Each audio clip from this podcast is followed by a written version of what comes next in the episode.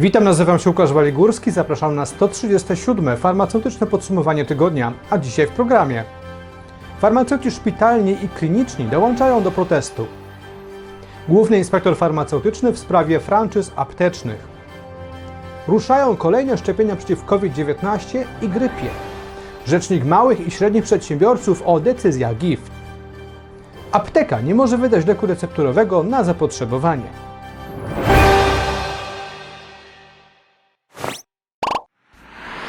Partnerem programu jest portal leki.pl, rzetelne źródło informacji o leku dla Ciebie i Twojego pacjenta.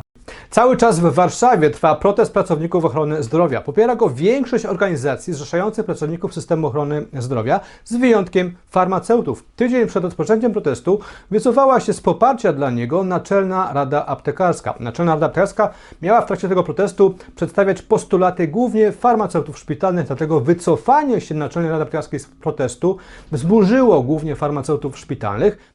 Dlatego teraz chce do niego dołączyć Polskie Stowarzyszenie Farmaceutów Szpitalnych i Klinicznych. Stowarzyszenie skierowało list do Ogólnopolskiego Komitetu Protestacyjno-Strajkowego Pracowników Ochrony Zdrowia, w którym m.in. wyraża poparcie do wszystkich głównych postulatów protestu, ale przedstawia też trzy własne dotyczące farmaceutów szpitalnych. Wśród tych postulatów znalazło się m.in. zrównanie współczynników pracy farmaceutów z współczynnikami pracy lekarzy. To na ich podstawie są wyliczane wynagrodzenia minimalne. Poza tym stowarzyszenie chce, aby specjalizacje zawodowe farmaceutów były finansowane w analogiczny sposób jak specjalizacje lekarskie. Obecnie farmaceuci bowiem płacą za nie sami. Stowarzyszenie chce też zmiany treści charakteryzującej farmaceutów w załączniku do ustawy o sposobie ustalania najniższego wynagrodzenia zasadniczego e, niektórych pracowników zatrudnionych w podmiotach leczniczych, który definiuje m.in. farmaceutę jako pracownika wykonującego zawód medyczny wymagający wykształcenia wyższego, odpowiednio ze specjalizacją lub bez specjalizacji. Zdaniem stowarzyszenia ten zapis jest nieprecyzyjny i sprzeczny z aktualnymi standardami kształcenia. W ostatnim czasie w mediach pojawiało się sporo publikacji na temat franczyz aptecznych, które przedstawiały w negatywnym świetle działania inspekcji farmaceutycznej właśnie w kontekście funkcjonowania franczyz oraz umów, jakie farmaceuci podpisują z franczyzodawcami. Główny inspektor farmaceutyczny w minionym tygodniu opublikował obszerny komunikat stanowisko, w którym odniósł się do wszystkich zarzutów, które pojawiały się m.in. w tych publikacjach. Ten komunikat powstał z wykorzystaniem wyników prac zespołu roboczego działającego przy GIF, w skład którego weszli m.in. przedstawiciele Rzecznika Małych i Średnich Przedsiębiorców oraz prezesa Urzędu Ochrony Konkurencji i Konsumentów. W tym komunikacie główny inspektor farmaceutyczny daje jasny sygnał, że inspekcja farmaceutyczna nie ma nic przeciwko umowom franczyzowym na rynku aptecznym, pod warunkiem, że te umowy oraz inne umowy zawierane e, przy okazji umów franczyzowych nie naruszają przepisów prawa farmaceutycznego. Wobec przepisów antykoncentracyjnych każda umowa franczyzy wraz z umowami współistniejącymi, np. umową pożyczki udzielanej na rzecz franczyzobiorcy przez franczyzodawcę, umową najmu lokalu apteki będącego własnością franczyzodawcy, umową o usługi centralne, powinna podlegać indywidualnej ocenie. Natomiast postanowienia tej umowy i umów jej towarzyszących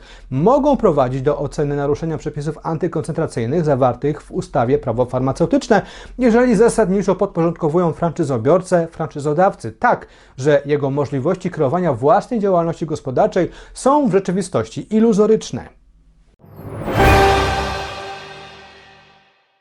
Całej Polsce rozpoczynają się kolejne szczepienia ochronne przeciwko COVID-19 oraz przeciwko grypie.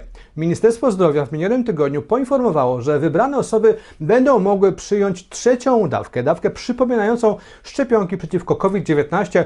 Wśród tych osób znaleźli się medycy, którzy mają kontakt z pacjentami, w tym także farmaceuci oraz osoby po 50 roku życia. Te osoby na swoim internetowym koncie pacjenta będą miały skierowanie na szczepienie przeciw COVID-19. Już od 24 września, czyli od dzisiaj, można się rejestrować na to przypominające szczepienie przeciw COVID-19. Do tego służy system, który został skonstruowany właśnie do rejestrowania się na szczepienia przeciw COVID-19. Jednocześnie ruszają też szczepienia, bezpłatne szczepienia e, przeciwko grypie i aby zarejestrować się na to bezpłatne szczepienie przeciwko grypie, nie da się już skorzystać z tego systemu, który służy do szczepień przeciwko COVID-19. Aby zarejestrować się na bezpłatne szczepienie przeciwko grypie, trzeba się po prostu zgłosić do najbliższego punktu szczepień przeciwko grypie i te bezpłatne szczepienia przeciwko grypie przysługują wszystkim zawodom medycznym, które mają kontakt z pacjentami, y, pracownikom inspekcji farmaceutycznej, y, służbom mundurowym, nauczycielom oraz wielu, wielu innym grupom, które zostały wymienione w odpowiednim rozporządzeniu ministra zdrowia. W minionym tygodniu Rzecznik Małych i Średnich Przedsiębiorców opublikował aż dwa komunikaty prasowe y, dotyczące decyzji wydawanych przez Głównego Inspektora Farmaceutycznego. Decyzji dotyczących postępowań, w których brał udział Rzecznik Małych i Średnich Przedsiębiorców. W obu tych przypadkach Główny Inspektor Farmaceutyczny uchylał decyzje wojewódzkich inspektoratów farmaceutycznych. Pierwszy komunikat dotyczył uchylenia pięciu decyzji Śląskiego Wojewódzkiego Inspektora Farmaceutycznego o cofnięciu zezwoleń aptekom. Otóż Śląski WIF ustalił, że w spółce jawnej prowadzącej apteki doszło do zmiany struktury własnościowej. Do grona wspólników tej spółki przystąpiła spółka z ograniczoną odpowiedzialnością, co było niezgodne z apteką dla aptekarza. Dlatego Wojewódzki Inspektor Farmaceutyczny wydał pięć decyzji o cofnięciu zezwoleń udzielonych spółce na prowadzenie aptek. Główny Inspektor Farmaceutyczny uchylił te decyzje, ponieważ w momencie wydawania ich przez Wojewódzkiego Inspektora Farmaceutycznego spółka z O wycofała się już z spółki jawnej.